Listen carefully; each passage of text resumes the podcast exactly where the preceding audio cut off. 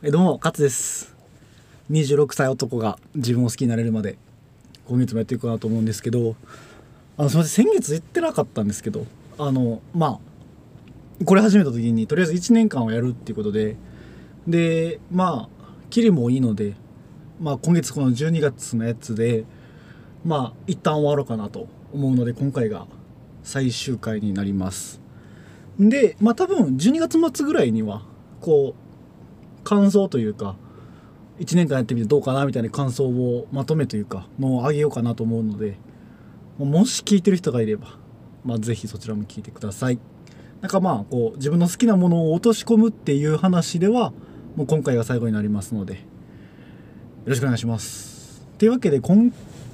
回、まあ、最後はまあいろいろ何話そうかなって考えたんですけど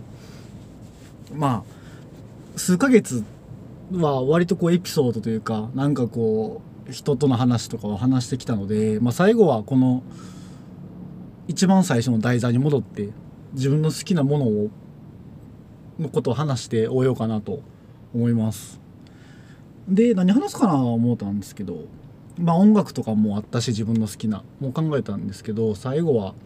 本のことを最後話して終わろうかなと思ってて自分の一番好きな本というかうん自分の説明書的な本があってで僕は、えーと、それがですね重松清の「清子」っていう本になるんですよ。まあ普通の小説というかでもともとその重松清っていう作家が僕はすごく好きででずっと読んでてその中でもその「清子」っていう小説がもうほんま自分にとっての、うん、人生の一冊っていうものでもあるしなんかこうこれ僕の説明書ですっていうのにも適した一冊なんかなって思ってて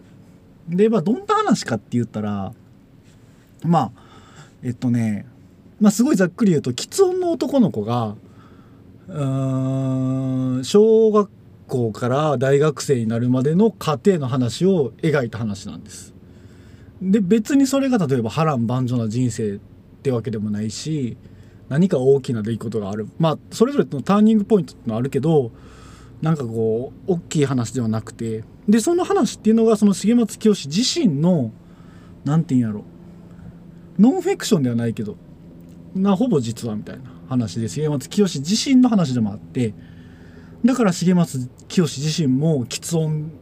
だからこそ書けた話でもあるし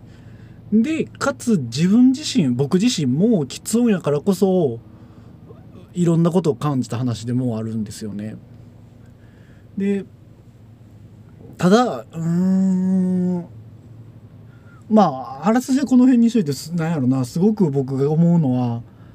例えば本とか音楽もそうやし、特に僕の中で本がそういう位置になるんですけど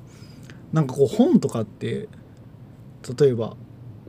この本に救われたとかこの本に背中を押されましたっていうことってあると思うんです。うん。まあ面白かったっていうのもそうやし元気が湧いたっていうのもそうやし。ただ僕すごくそれこの本に背中を押されたっていう自信っていうなんやろな感想もないし元気をもらったっていうことも全然なくて。ただあのー、この本が存在してよかったなってすげえ思ったんですよ。で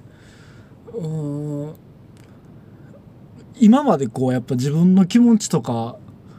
がなんやろすごいとか独りよがりとかって思うわけじゃないけどあ俺の今この考えてることって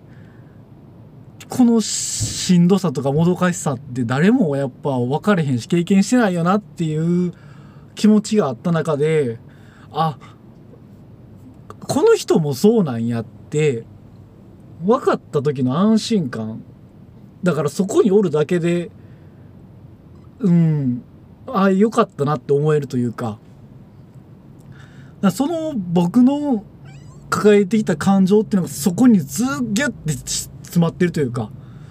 あの言い方あれですけどあお前ずっと俺のこと見てたんっていうぐらいの 感覚でもあるんですよ。重松清って俺のこと見てたんかなみたいなになるぐらいの本ででなんやろそういうものに出会ってない人もおるやろうし中にはあ自分もって思ってくる人もおるかもしれへんし。だからそういう時って例えば自分の悩みとかそれを何やろ人に置き換えた時に自分の悩みとかであったり苦しみであったりっていうのを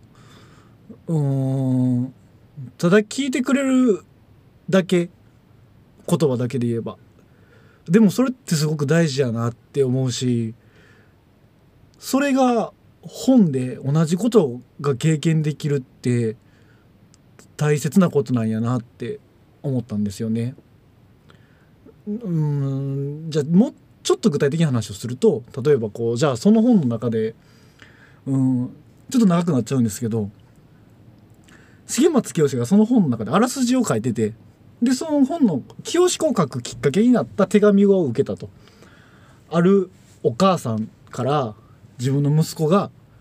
ずっと喫音で悩んでるんです。で重松清さんも喫音で悩んでると聞いたんで息子を励ましてくださいと。で喫音なんかに負けない負けずに頑張れって言ってもらえないですかで重松清は何年も間その手紙の返事を出さなかったんですよ。出せなかったのか出さなかったのかわからないんですけどでその代わりにこの本を書いたからこの本を君にも届けばいいなっていうあらすじ始まったんです。で最後のえっとさえっと最後のえ、っと一番最後の後書きか後書きでなんか君がこの本をってどう思うかわからないしあと返事が書かなかったのは申し訳ないと思う。でも僕は決して喫音なんかに負けるなとは言えなかったって書いててだって喫音なんかなんかっていう話じゃないだろうって。うん、そのこうその一文を見ただけでもああもうなんやろな。あもうそうか同じ気持ちがおる人がおるんだけでまあまあよかったなって思ったし。うんポジティブにはなるけど元気になろうとか背中押されたとかっていうものに変換されるんじゃなくてただほんまにただただ安心感を与えてくれる存在であったなって思いましたね。でさっきも言ったように自分自身がこういう風なこれが自分の説明書ですって言えるような本に出会えたことも僕の人生においてすごく大きな好きなものかつ大事なものになったなって思いました。